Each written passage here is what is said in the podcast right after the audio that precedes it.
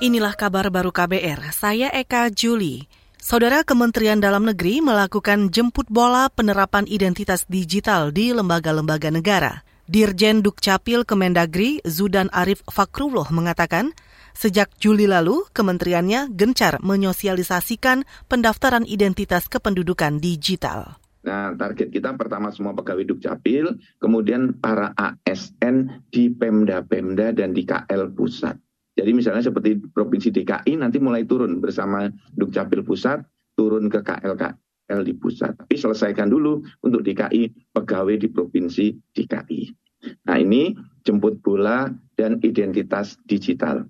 Dirjen Dukcapil Kemendagri Zudan Arif juga menyebut uji coba penerapan identitas digital telah dilakukan di seluruh dinas daerah. Tujuannya agar para ASN dapat membantu menyosialisasikan keuntungan menggunakan identitas digital ke masyarakat.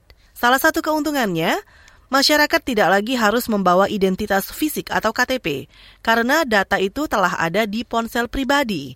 Ini juga akan mengurangi pengeluaran pemerintah untuk blanko KTP fisik. Beralih ke informasi lain, Aksi menolak kenaikan harga bahan bakar minyak atau BBM bersubsidi terus berlanjut.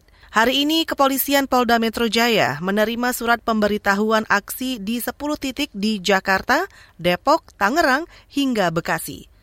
Dalam keterangan tertulisnya, juru bicara Polda Metro Endar Zulpan mengatakan polisi mengerahkan 6 ribuan anggota di titik-titik tersebut. Dia merinci 10 titik tersebut yakni di Gedung DPR MPR, Balai Kota DKI, Patung Kuda, Kantor BSSN, KPK, Kementerian KSDM, dan Kementerian PAN-RB.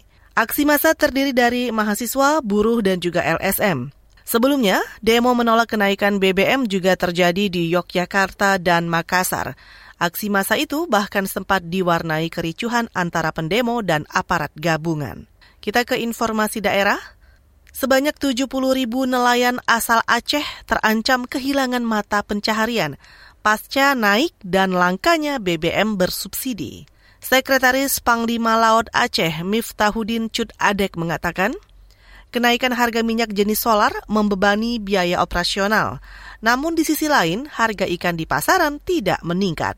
Jadi kemampuan beli nelayan itu sedikit berkurang. Hmm, sedikit berkurang. Kalau dulunya dia bisa membeli 10 liter, bisa menjangkau 5 mil, sekarang dia tidak bisa lagi menjangkau 5 mil. Karena hmm. minyaknya semakin sedikit. Sekretaris Panglima Laut Aceh, Miftahudin Cut, berharap pemerintah dapat memberi bantuan BBM untuk melaut. Dulu, sebelum harga BBM naik, nelayan bisa melaut sejauh 5 mil dengan Rp50.000. Namun sekarang hanya 3 mil karena kenaikan harga yang signifikan.